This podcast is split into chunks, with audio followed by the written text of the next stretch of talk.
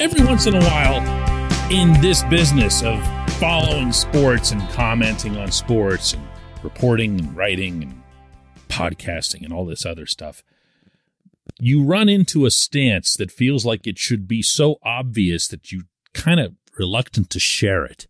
That's that's this episode. Good morning to you. Good Monday morning. I'm Dejan Kovacevic of DK Pittsburgh Sports. This is Daily Shot of Penguins. It comes your way bright and early every weekday. If you're into football and or baseball, I also offer daily shots of Steelers and Pirates where you found this. The Penguins are off again today. Well, not really. They have a thing called off ice training in which the players are free to go on the rink if they want to, but for the most part they're in classrooms and looking at video and discussing stuff. And it's basically it's utilized by Mike Sullivan as a way to have one off day lead into kind of a segue before the next practice. The Penguins, of course, are currently in a span where they have four consecutive days off. They will not have another break like this, like the rest of the way.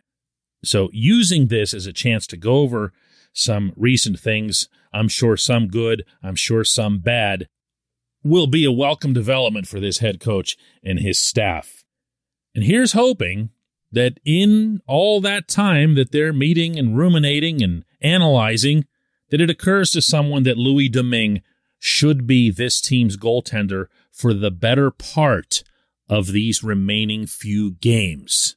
Not as some sort of condemnation or punishment for Casey DeSmith, who's actually been pretty serviceable of late, but because you already know what DeSmith can do, both good and bad. And you've really got to see more of Louis. Now, Louis hasn't been awesome with Wilkes-Barre Scranton. He's been in 22 games. He's got a 10 9 and 2 record, 2.42 goals against, 924 save percentage.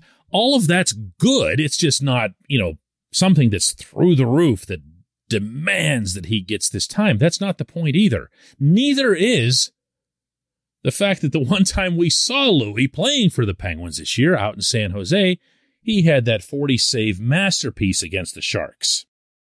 A game in which not only did he totally steal those two points, but he also got that happy helmet from Evgeny Malkin afterward with Gino saying, didn't play so great, but hey, we had Louis. Oh, I, I dare say that's that's probably some version of what's ahead. Let's get real here whoever the Penguins face in the first round of playoffs, that team is going to be favored.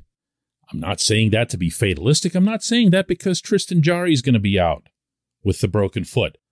I'm saying that because A, Jarry is a big part of the reason the Penguins were able to have the success that they did in the regular season, but also B, this team really has kind of fallen off. You know, if we're being honest and we're looking past results, this team hasn't been what it could be, arguably should be, collectively over all 200 feet of ice for what now? Two months? Three months? So it's going to need someone to play hero. And there's no better position where someone could do that than, you know, right there between the pipes.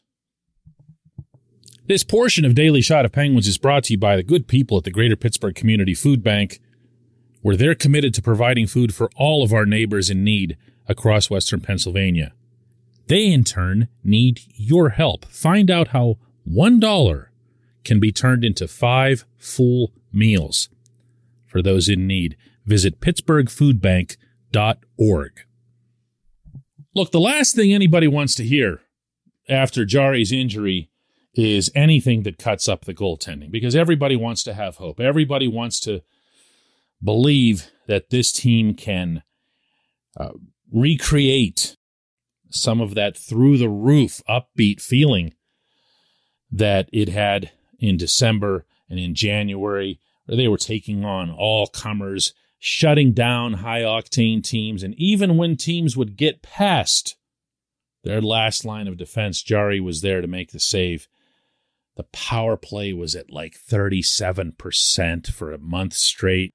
The stars were stars again. And if you go back to the first half of the season, even the supplementary players were going bonkers with the goals. Well, it feels like we're a long way from all of that, doesn't it? Yeah, I know not everything has shut off. Sid kept scoring. Rickard Rakell's been a welcome addition. Mike Matheson's been, uh, yeah. Gino, of course, when he's been on, Jake Guentzel, Bryan Rust. These things are nice. They're not what we saw earlier this season. They're not going to win the Stanley Cup. They might not even win a round based on what I just listed here. They're going to need a hero. If that's a mythical, out of nowhere Johan Hedberg esque hero, great. If that's a one game type hero like a Jeff Zatkoff and Tristan Jarry just magically and dramatically shows up a couple games later, great as well. But there's going to need to be a superhuman or at least way above that individual's usual level type of performance to bridge whatever gap needs to be bridged between these first few games of the playoffs and the point at which Jarry returns. And that's where I get to Louis. If you would like to convince yourself that DeSmith can do what I just described, then good luck finding any sustained stretch of his career, never mind playoffs, that'd make that case for you. Yes, he's had spans where he's done well. Uh, in particular, late last season. And yes, it sure would have been wonderful to have him available when Jarry completely fell apart against the Islanders.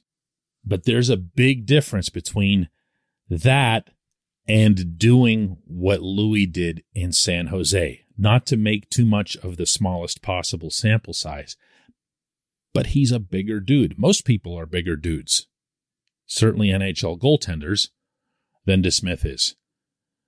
And he did some extraordinary things. He made some extraordinary saves in that game. He's also had stretches in his career at other NHL stops, including Tampa Bay, behind Andrei Vasilevskiy, where he's carried the load for a bit. My own feeling at this moment is that Louis has a better chance of doing that than DeSmith does. I could be wrong, but now is the time to find that out not in games one, two, or onward. Now. Get that done now. When we come back, just one question.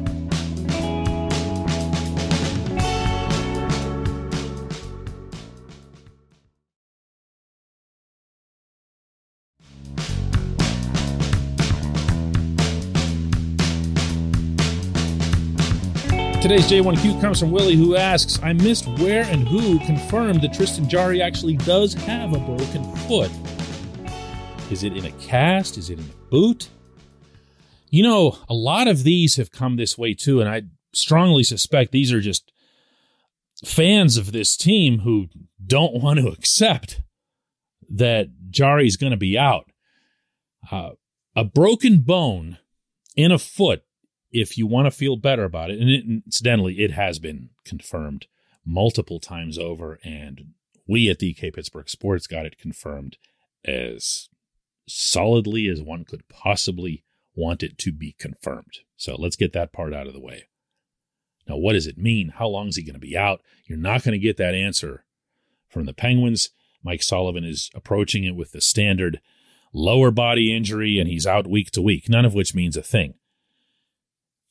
Here's what I think, and it's nothing more or less than that.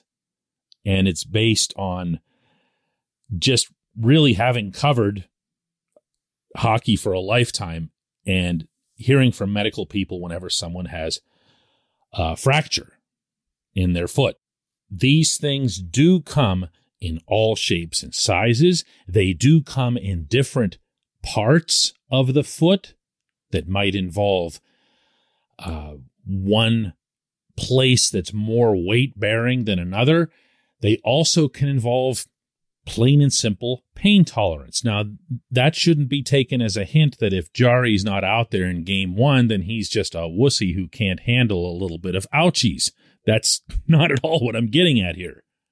Because for all we know and for all they're going to share, it could be a complete break, but I don't think that it is. And here's why. I'm just looking at the way they reported it. I'm just looking at the way Jarry himself handled it when it happened, meaning finishing out the game. He was very clearly uncomfortable after Anders Lee collided with him in the crease, and he had a little bit of a tough time getting back up, but he did finish the game. And it wasn't until after the game that anything was deemed to be wrong. And even then, it took close to 48 hours before any word had emerged from anybody. And in fact, if you'll recall, the day after the game, Sullivan's only response was that he was still being evaluated. Now, say what you want about the NHL and their subterfuge about injuries, but Sullivan isn't a liar either. If he was still being evaluated, he was still being evaluated. Otherwise, he would have just said he's out week to week with a lower body injury. He didn't say that. He said he was still being evaluated. That means they were still trying to determine whether or not there was a fracture or a break. And if so, where and how serious might it be? So, I'm not going to make any kind of predictions here, and I didn't just now, believe it or not. But I am saying that as if this was some kind of clear and obvious break and a clear and obvious situation where he was going to be out for months or whatever, that would have been a lot easier to see and hear than what we just saw and heard. I appreciate the question. I appreciate everyone listening to Daily Shot of Penguins. We'll do another one tomorrow.